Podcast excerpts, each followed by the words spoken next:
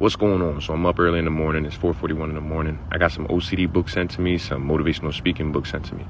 If you don't know a little bit about my backstory, I'm teaching myself how to read that quick. I'm a grown man and I don't know how to read that well, and I've been teaching myself. I'm also a motivational speaker, but I need to get better at this.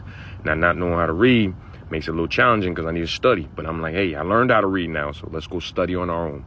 You're gonna catch me every single morning on live, every afternoon, like mid afternoon on live, just teaching myself how to overcome this OCD and how to teach myself how to be a better, better motivational speaker. So catch me on live in the morning. Let's get it. Shortcast Club